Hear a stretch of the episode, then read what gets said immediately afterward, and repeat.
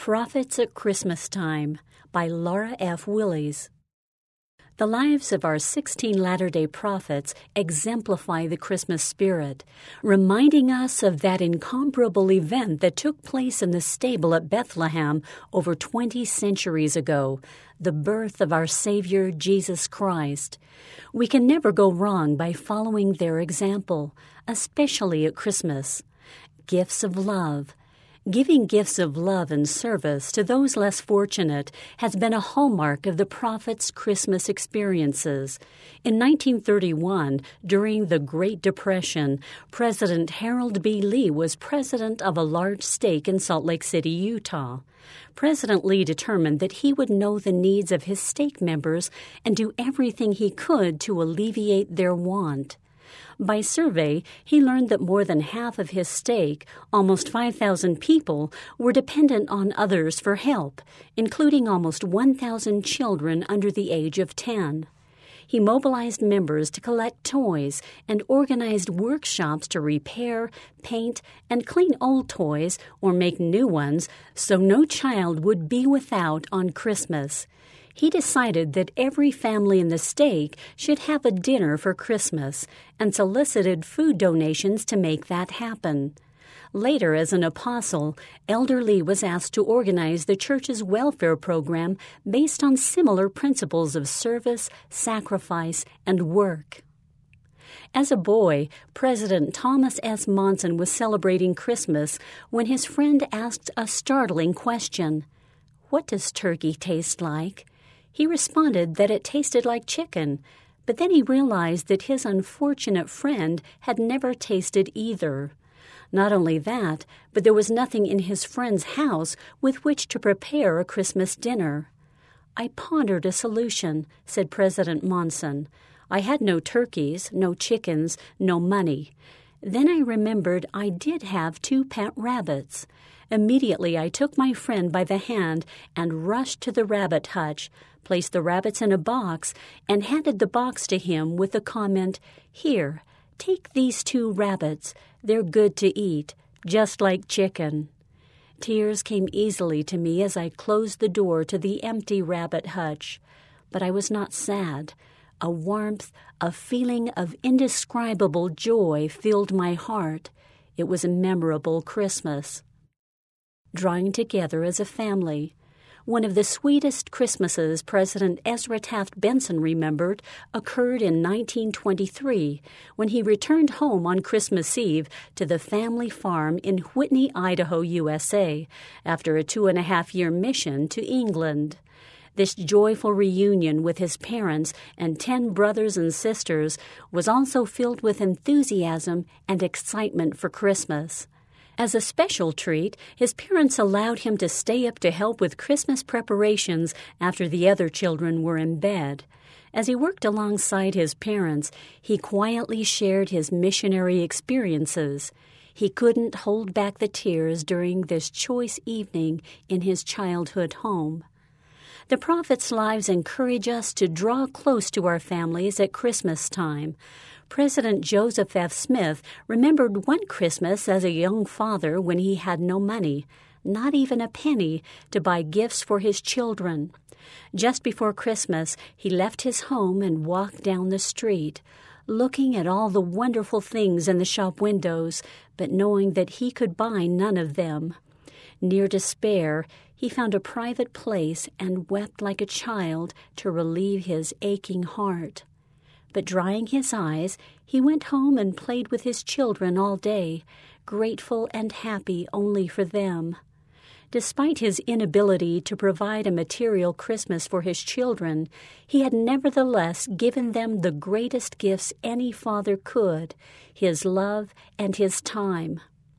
The prophet Joseph Smith spent the Christmas of 1838 imprisoned in Liberty Jail in Missouri. He and several companions were held in a small basement dungeon that was cold, dirty, and smoky from the open fire they were forced to use. The ceiling was so low they couldn't stand up straight. But there was a bright moment that Christmas season. The prophet's wife Emma was able to visit Joseph shortly before Christmas for several days. What's more, she had brought their son, Joseph Smith III. Feeling the love of his family, Joseph wrote words of encouragement to the saints from the dungeon. We glory in our tribulation because we know that God is with us. In 1937, President Joseph Fielding Smith was adjusting to life without his beloved wife Ethel, who had recently died. Ethel had asked that Jessie Evans, a single woman with a beautiful singing voice, perform at her funeral. Through that encounter, Jessie Evans and Joseph Fielding Smith became better acquainted, and their mutual attraction blossomed into love. She accepted his proposal of marriage shortly after Christmas. In contemplating the gifts he had received the Christmas of 1937, President Smith wrote, I have received Jessie as a Christmas present, for which I am grateful. They were married the following April. One of President David O. McKay's annual family traditions was to take the grandchildren riding on a bobsleigh pulled by a fine team of horses, bells a jingle. The ride was one of their favorite traditions. President McKay continued it into his 80s. To stay warm, President McKay wore his long, thick raccoon coat and big gloves. The smaller grandchildren rode in the sleigh, but the older ones whizzed along behind on their own sleds tied to the back of the bobsleigh. These long to be remembered Christmas celebrations sometimes ended with carols around the piano and singing Love at Home a testimony of Jesus Christ.